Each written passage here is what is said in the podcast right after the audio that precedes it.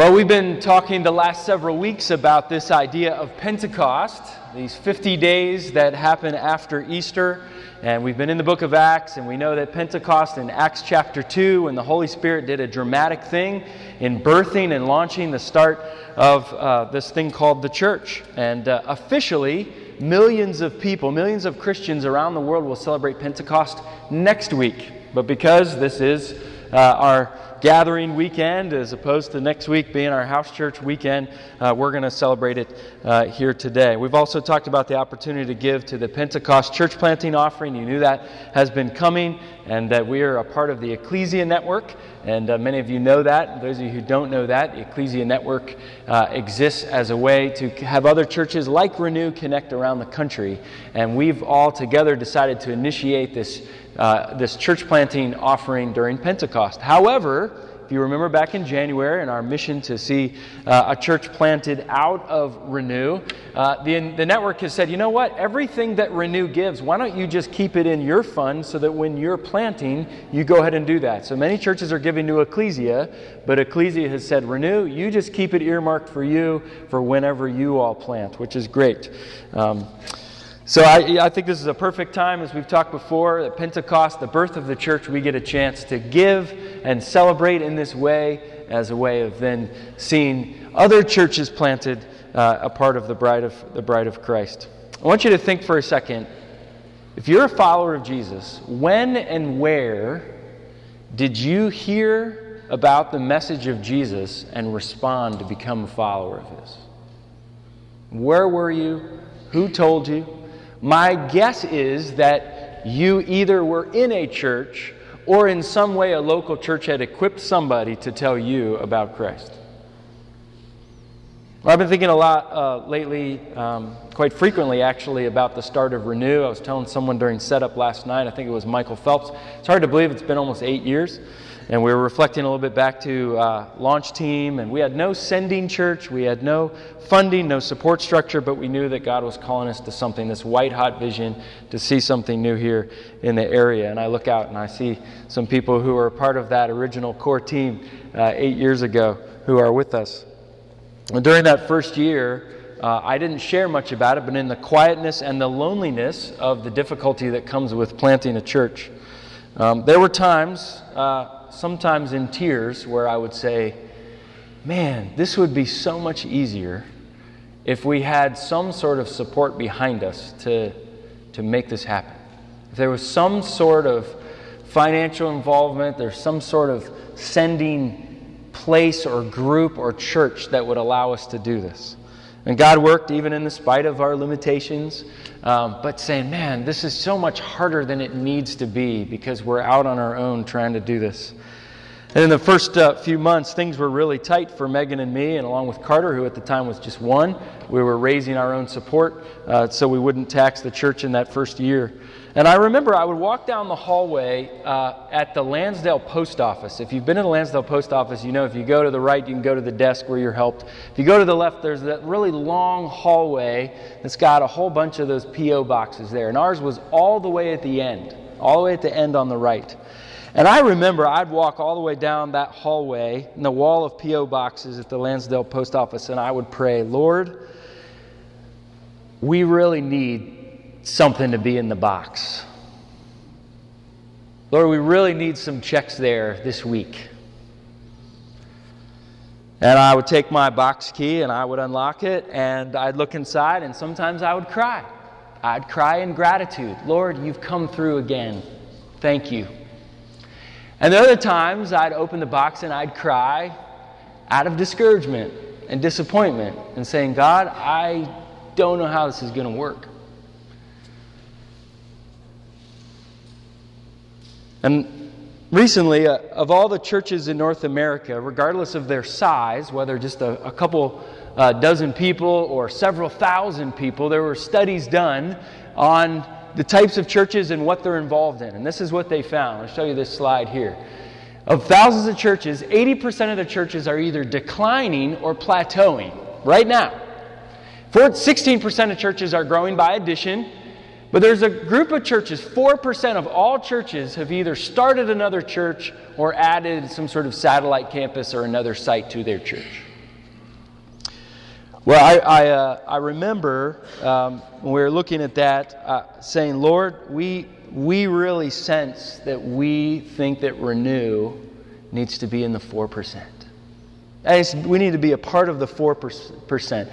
And despite humble beginnings and this, this white hot vision we had to see the region reached, we said right from the start we want to be a church planting church plant. And people thought we were crazy. We said, oh, we don't know when, but we really want to be a part of that. And we felt that we were born pregnant in our DNA, and we wanted to build multiplication right in from the beginning, from the very first month. And the people on our core team committed to, were committed to that vision, and over time, their sacrifice and generosity began to grow. In fact, God used the faithfulness of our core team, our launch team. We had 40 adults, 40 adults. And we met in that little tutoring room there at the Boys and, Boys and Girls Club, the, the classroom there in the corner that you pass when you come in. And we found that our, we were stripped down and bare bones that first year, but we not only with 40 adults were able to cover our costs, but at the end of the year had $30,000 surplus. 40 adults, let that sink in. 40 adults, we covered our costs and had 30,000 left over because of their sacrifice and generosity. And so, as we've said, this year we want to see that double from 30,000 to 60,000. And we want to give not to just bless ourselves, but to bless beyond ourselves. And that everything given through this Pentecost church planting offering will go directly to that new church plant. Whenever it is, wherever it is, whoever it is, that that's where it's going to go. Again, we don't know the timing, we don't know the person, we don't know the core team, we don't even know the location. Although we think it'll be in the greater Philadelphia area, we still don't know exactly where that'll be. And we want to see that, uh, that happen. So on your seats, when you walked in, you should see uh, them on your seats or around you or next to you.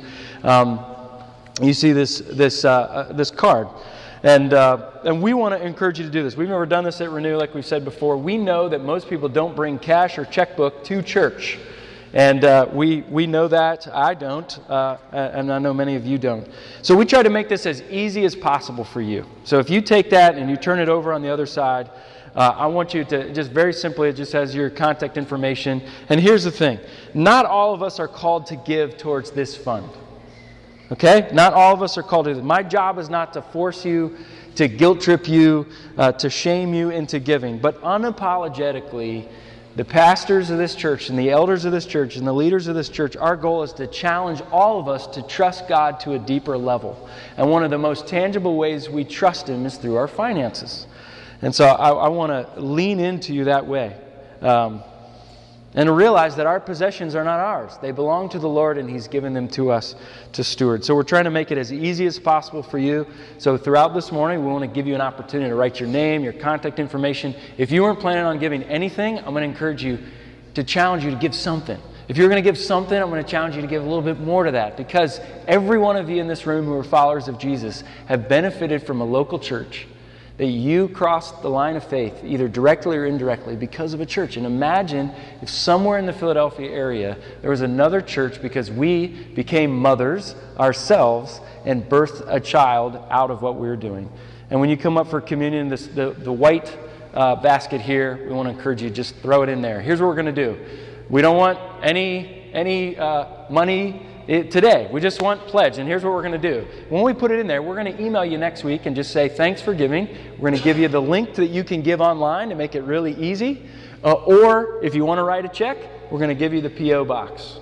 And so we just want to give you that opportunity to be able to do that. So, again, I know it's a week early because Pentecost being next week will be in house churches, but we do want to allow us the opportunity uh, to do that. And not just give, I, would like for us, to, uh, before we jump into the teaching, to pray. So here's what I'm going to do. In just a moment, we're going to stand up uh, and we're going to pray in three different ways, okay? So you sort of see this, this section here, all right? So we're three different areas, all right? So the left side here, my left, uh, I want you all to pray that God would provide the who the person and the team that one day will actually, we believe and trusting God, will plant a church out of Renew. We don't know who that is, we don't know the core team, but we want you all to just pray to that end.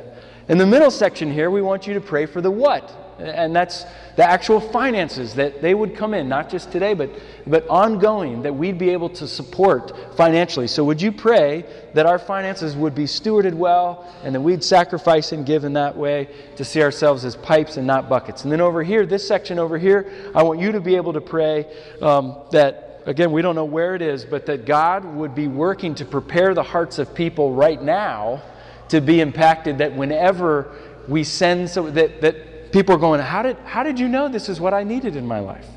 How did you know that I was experiencing hopelessness and this is exactly what, where I'm at in my life? That God would be tilling the soil of people's hearts now. Okay? So this is sort of future who.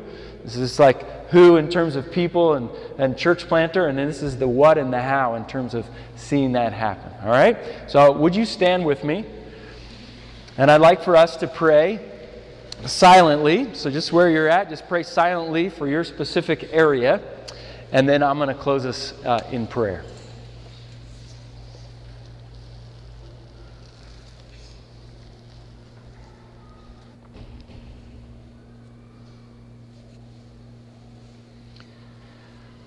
Lord, as I think about uh, how we just prayed for our mothers, we want to pray a very bold prayer.